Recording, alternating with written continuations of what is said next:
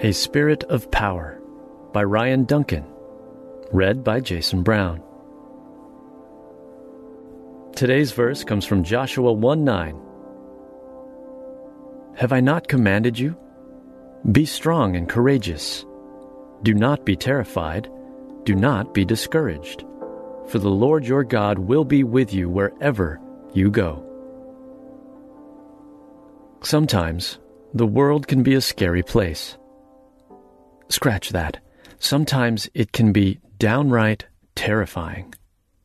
War, sickness, corruption, injustice, death. Every day brings something new to worry about. As Christians, we know God has a plan for our lives, but we also know that doesn't make us immune to pain and suffering.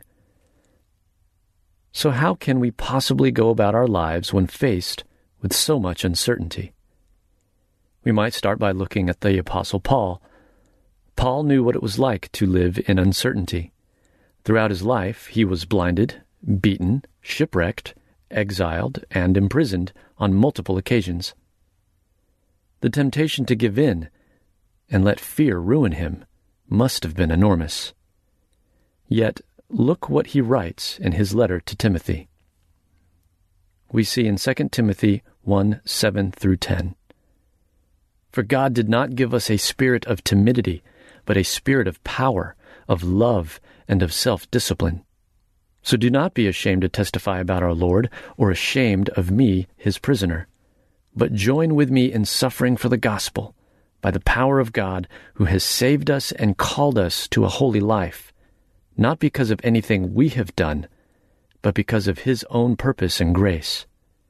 This grace was given us in Christ Jesus before the beginning of time, but it has now been revealed through the appearing of our Savior, Christ Jesus, who has destroyed death and has brought life and immortality to light through the gospel.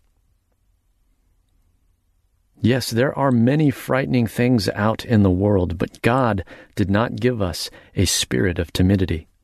God gave us a spirit of power. His Holy Spirit lives in us, and it reminds us in that still, small voice to be brave, even in the face of danger.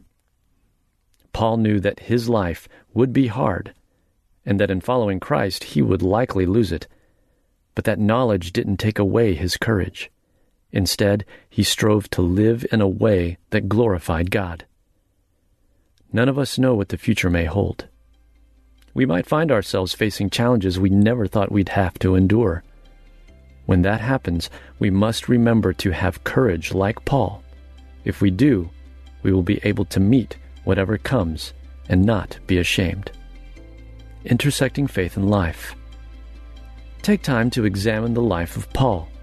Remember, he did not rely on himself only, but on God and those around him for support.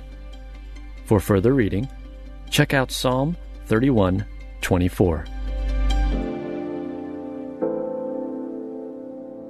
Hey listeners, thanks for joining us for the Crosswalk dot com devotional podcast. To get all of our episodes straight to your phone during the week, subscribe to this podcast on iTunes or wherever you listen to podcasts. To find more devotional content like this, head over to Crosswalk dot com. What do you do when the world around you is falling apart? It's amazing to me how many people are breathing air. They're going about their business and doing the things you're supposed to do. But if you really ask them, they know that on the inside, they are spiritually and emotionally and relationally dead. If we're not careful, all of us can experience that death. When what we need to do, even as the world around us is falling apart, we need to learn how to march when it would be easier to stay where we are and die. Join me each week on the March or Die Show as we discuss that and so much more.